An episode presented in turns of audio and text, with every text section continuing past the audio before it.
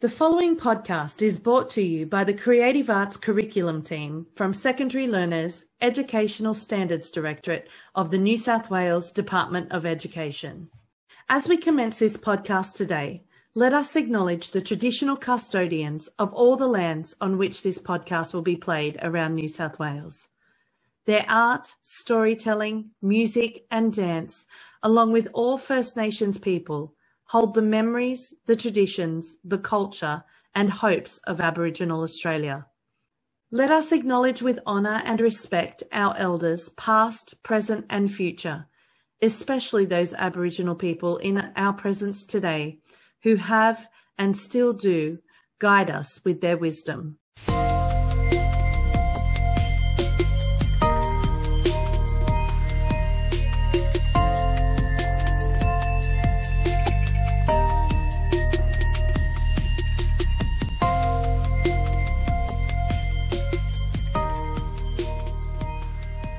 Welcome to the Creative Cast podcast series. My name is Ravenna Gregory, and I'm a Creative Arts Curriculum Officer with the New South Wales Department of Education. This episode is a little unusual as it's a kind of a pre chat for a professional learning session that my two guests and I designed and presented this term. The conversation you're about to hear was part of our early planning for their written exam bump-in presentation, which is now available through MyPL. Belinda Farr Jones has taught drama across three continents for 25 years. There are few drama teachers in New South Wales that have read as many HSC essays as Belinda, and she's determined to find creative ways to excite drama students to write with an authentic and empowered voice. She began her new role as head teacher creative and performing arts at Turramurra High School this January. Jane McDavitt has taught drama and English in a range of public, comprehensive, and selective schools and is passionate about the way drama welcomes and develops the talents of all students. She loves the magical way that making theatre in productions, ensembles, curriculum, and essays can empower students to articulate and claim their place in the world. Jane is currently head teacher of English at Hunter School of the Performing Arts.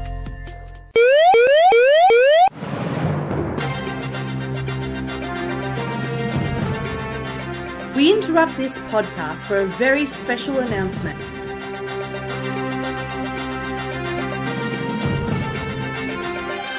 The Creative Arts Curriculum Team announce our Creative Casting Call. This initiative provides two exciting ways that you and your students can get involved in our podcasts and earn some much needed funds for your creative arts faculty budget. Yeah!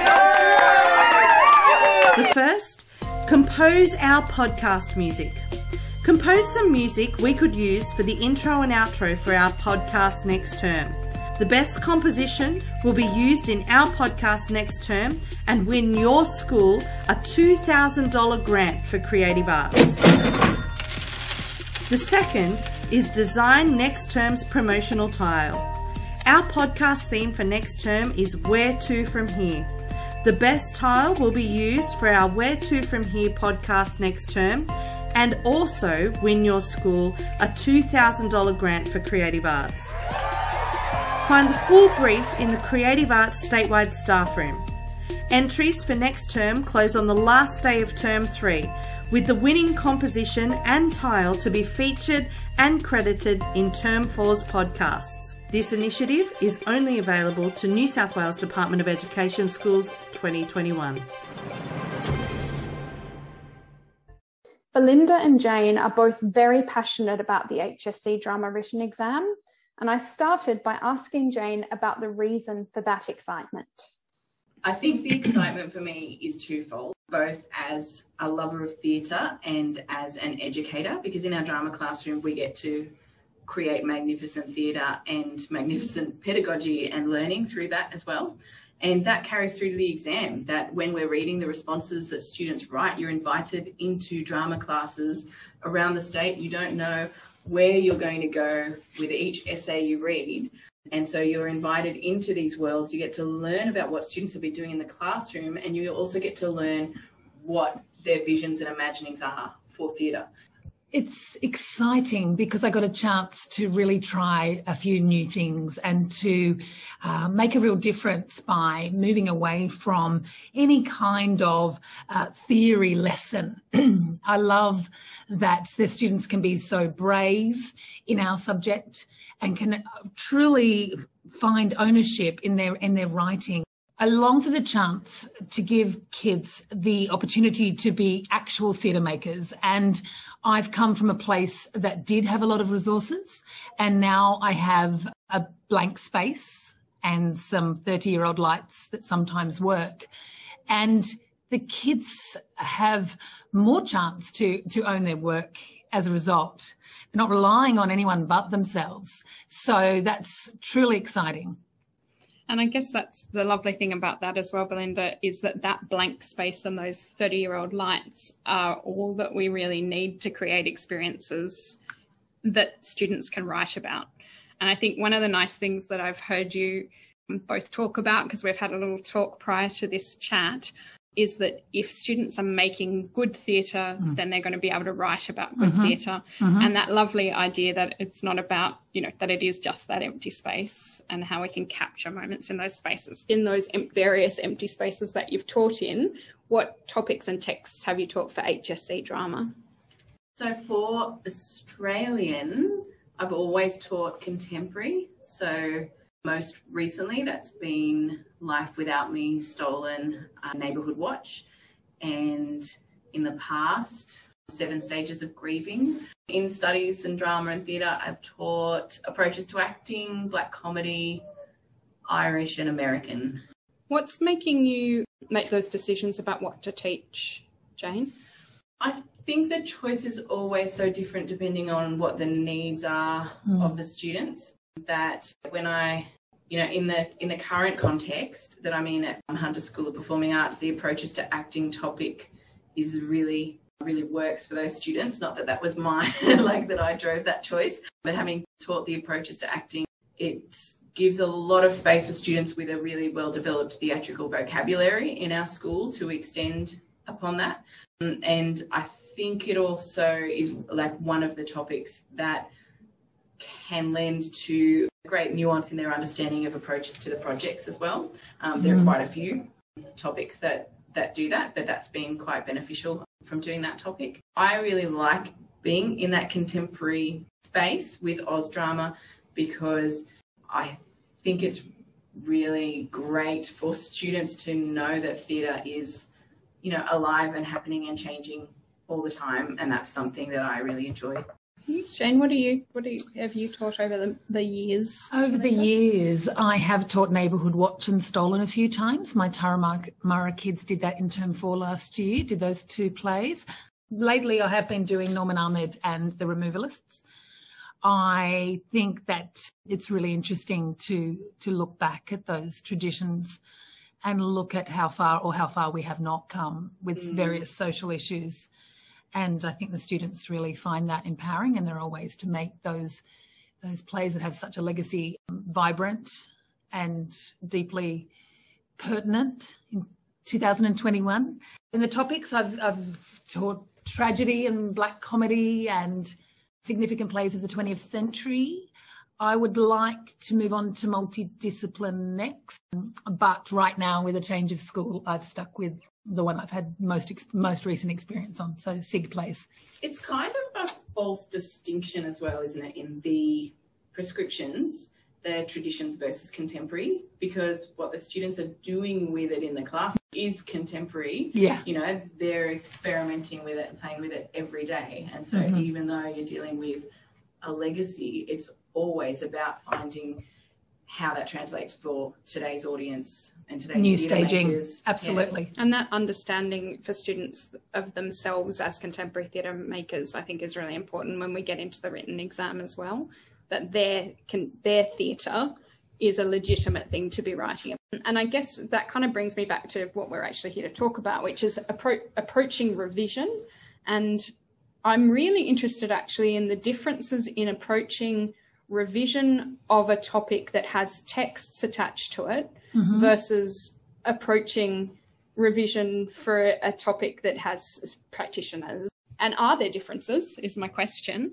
Um, Look, I think we all know what it feels like to finish uh, a long run of a production or the final um, moment when we say goodbye to the examiners and take them to their their car.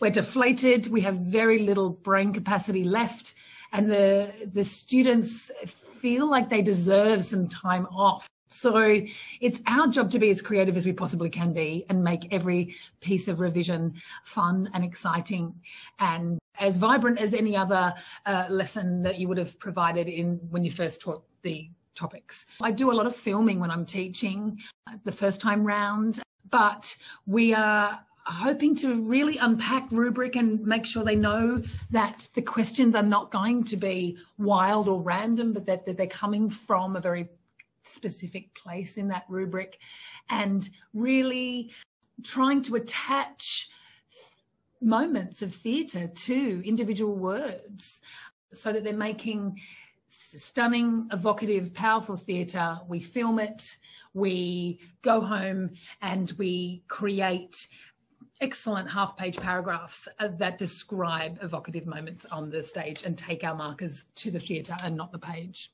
you know, motivating yourself to get back to that moment of the excitement from term four of d- discovering that topic for the first time, mm-hmm. term one, mm. which is what most most schools are doing. How? What's your kind of trick for getting them back into that moment, Jane? Because I've seen you do it. I've seen you get excited about it. How do you communicate that to students? So I really, I really like to take a production approach to the essay. I think it's it's different to the performances because the performances have a visible audience for students, whereas the essay has an invisible audience. And so I do like to affirm that idea of audience in everything they do when they're preparing for the written exam. One of the things I really like to do is to get the to the kids to really own their their voice and their agency in terms of the markers actually don't need to know about the plays they've studied and the practitioners they've studied because the markers already know that stuff. What the markers are most interested in is understanding the student's interpretation of that work and how the students have engaged with that. So I like to get my kids into groups and create a their own theatre company that's going to be uh, exploring these plays so that they can continue that sense of collaborative learning and the project based approach that they're kind of coming down from after performances that they've just done, but with a view to understanding communicating their theatrical vision to to this invisible audience that they've got coming up. I think if I can add, uh, short bursts are a, a, really good idea at this point. Though yes. they've been working on one lo- one project for a very long time, and I think that they will really appreciate variety at this point. So instead of going straight into a timed essay, that's probably the last thing I'd ever do. You might be looking at reviews of of the plays uh, that have been performed all over the world in different time periods and highlighting wonderful adjectives that describe particular moments. Or you might find some production stills online. So much digital theatre now for us to enjoy. You can look at some production stills and talk about proxemics and costume and texture and light and sound, mm. maybe not sound because you can't see, and, and really try to be as visual uh, as you possibly can. And the next day, go in with some evidence boxes that might be context around the stolen generation or that kind of thing. The very next day, it might be might be something completely completely different so yeah i love yeah. that idea of, of short bursts i'm also interested in the student who turns up to the classroom to a revision session without any of their notes mm-hmm. from from term four and term one. How is the way you're approaching this revision going to overcome that kind of what could be a derailing of that revision process, Jane? It is pretty tricky because I, I mean, a strengths based approach will still always work. So I think it's important to affirm their responsibility, but that I will also and can also be ready. I can have scripts and give excerpts and things like that. And a student might have been, you know, had a significant illness halfway through term four that they still haven't quite caught up on that experiential learning that they missed in term four last year. And so I think thinking of revision as just repeating what's been done before is not really going to serve a lot of our kids. And we might do it in a different way, like Belinda's saying that we can be taking more short, sharp bursts, whereas in term four and term one, we were working towards, you know, big tasks students were creating then, and we don't necessarily need to do that now. But I think, like, I would I've always try to be prepared to support the students however they're walking into my That's room right. because having a fight with a student about not being prepared when there are all sorts of other things going on in that life is Yeah. not really going to help No. anything I guess I make sure too that I'm cataloguing or charting their their learning in term four and term one. So Google Classroom is my friend. I didn't use it until this year. The kids were all over it. So every video is uploaded, lots and lots of resources. They can't lose it because it's there. So even my most disorganized student will still have a whole wealth of information beautifully filed away in their Google Classroom suite of knowledge but keeping it vibrant and brand new stuff. And, and, and short bursts, little quizzes, sale of the century games, you can make these things super fun. I think one of the things you talked about at the very beginning was the importance of filming work. One of the things that I've has kind of evolved for me is the benefits of to look at past student work because they don't always like to look back at their own work. They can get, you know, that can be detrimental sometimes at that stage. Yeah. Um, but looking at past student work can be can be that work that they're going to talk about in their exam, depending on the question, of course. I think one of the things that that teachers struggle with as well is the the student who will come to you and say, "But what's the scaffold that I need for this exam? What what does a drama essay look like? Give me a scaffold. How many paragraphs should I Yeah. you know should i talk about two Yeah. scenes from the text Ah. etc and giving a prepared response so what's the difference between being prepared to improvise in an exam Yep. and preparing a response how do you get around that how do you get around that particularly with students who are crying out for that and needing that in terms of their learning support needs what's the balance there the moving approach to a lot of the revision is very helpful in this space because if we keep that practice in, of improvising, of questioning things, of problem solving in our theatrical practice as we're revising, then that is something that transfers into an exam situation where students are being asked to improvise and students can keep creating theatre in that exam imaginatively. If what they've done in the past doesn't serve their purpose as well as a staging idea that they have in that five minutes, then they absolutely can keep creating up to that moment. And I guess in terms of the scaffolding, there are things that I- would find more useful. So there are some things where obviously we want our students to have a balance. They're generally looking at two plays or two practitioners. We want some things to be balanced. And so we need them to have that experience of writing under timed conditions in some way so they know that they're going to be able to craft that balance. But then unpacking that question and responding to the question is the thing that makes it authentic and going beyond, you know, a, a scaffolded response that might be missing that individual touch because actually developing their personalized individual thesis responding to that question on the day, the thing that makes it, you know, all tie together for me. And so I think time at interrogating in, interrogating questions is really valuable in terms of developing that, yeah, nuanced response. I think our subject encourages and nurtures and celebrates bravery in every way. And I hope I can find a way to say to students out there, please be brave.